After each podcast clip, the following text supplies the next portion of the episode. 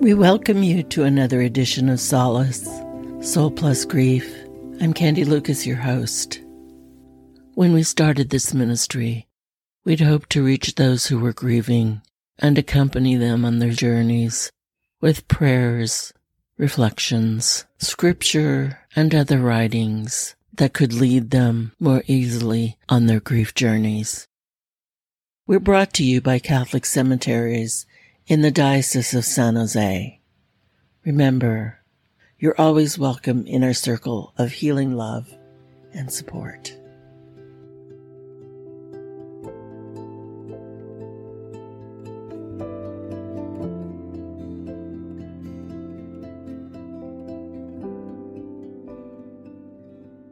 Today we walk with St. Teresa of Avila as she encounters God's love and shows us how to both find Him and encounter Him as we grieve.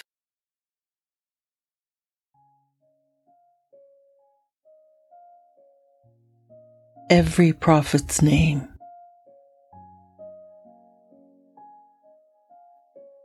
I found completeness when each breath begin to silently say the name of my Lord.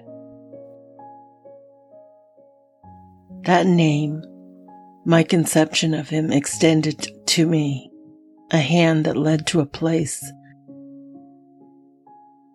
where even his divine name could not exist. Why? Most sounds express discontent, longing, or negotiation. The teapot may whistle out an ecstatic cry. But even that I learned to control. Until everything I knew burst in a glorious symmetry. I have no seams, no walls, no laws. My frontiers and gods are the same. One divine being is existence.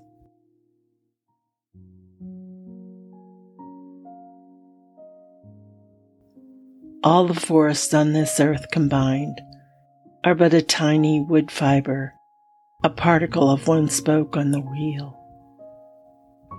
What is the relationship of form to the unseen aspects of God? What percentage of God is unseen? What percentage of the truth of Him do we know?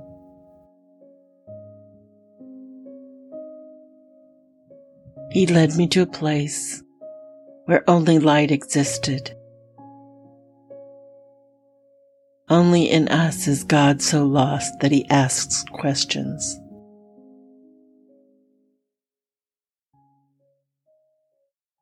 We can't love enough.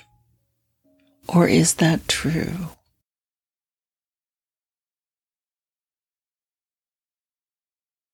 Has love has this love which God has shown us, which God continues to show us, with which He continues to hold us? Has it become more of a habit than an experience? Do people say, I love you the way I say, or I love horses, or I love spring? Maybe what it means is to remember a world before that love became incarnate, before we could see it and understand it and experience it. We had muddled through time with our own direction, settlement of order in our society. But where was love? Where is love when Abraham takes Isaac up the mountain? I always think of Isaac so trusting in his father, so beholden to his father, having love for his father. And we are told that Isaac is the most precious son of Abraham. But where is Sarah in this? Does Sarah know what Abraham has agreed to do? Or is she left in ignorance? So this story always confuses me. Is it an illustration of God demanding love from Abraham? God testing Abraham's love for God? Or testing Abraham's love for his son? In many ways, it's an illustration of how complex human love is.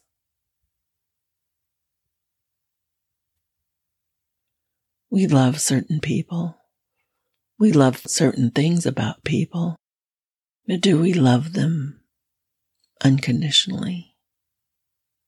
Can we show love to another person the way God shows love to us? So maybe I judge Abraham too harshly.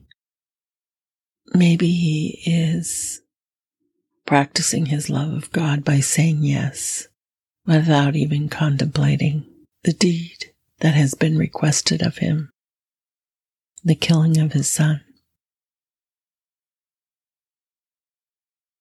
And God does rescue Isaac, but he tests Abraham to the very last moment.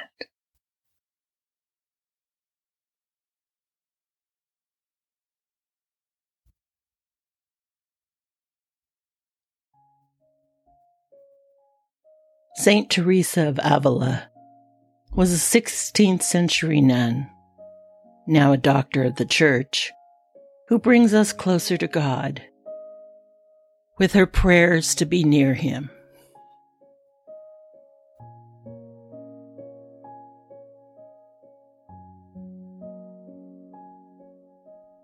The soul outside all walls never troubles him, never wonders things like, where are you, beloved? For then your arms and God's are intertwined. I said to my Lord, This holy place I have entered. Is your name the only key to this?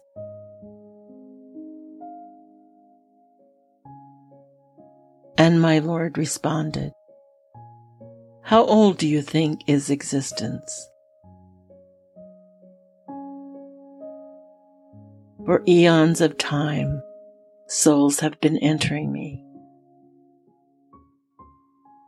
Every prophet's name is a key. As is every heart full of forgiveness and love.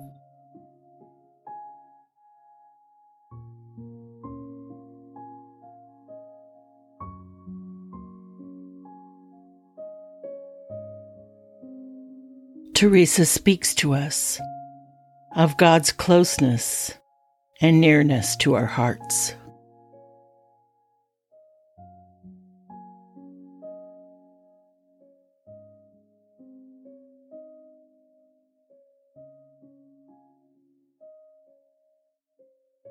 This is one of the things that makes our lives seem so difficult.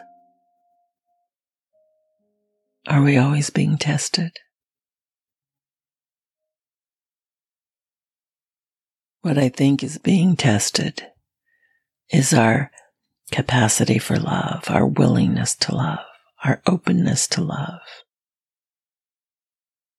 Because a picture of it, you can't make a picture of your love for a loved one How much space does it create?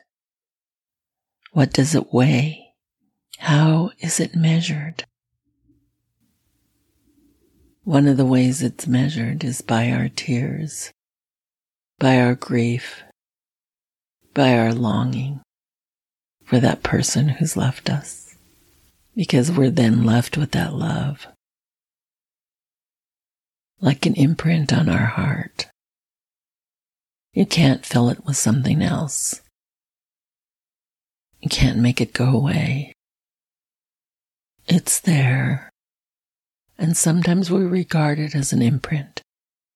And sometimes we regard it as a scar.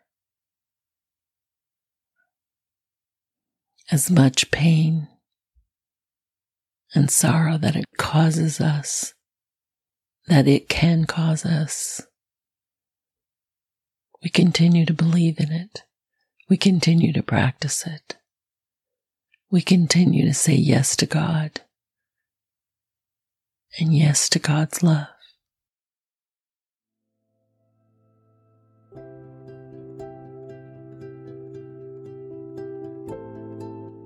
That concludes another episode. If you'd like to support us, please subscribe to this podcast on Spotify, Amazon Music, or Google Podcasts. I'm Candy Lucas, Aftercare Coordinator of Catholic Cemeteries for the Diocese of San Jose.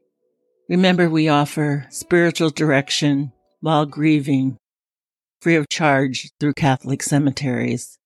You can contact us at the email or phone number in the show notes. We welcome your feedback. Be gentle to yourselves and go with God. Vaya con Dios.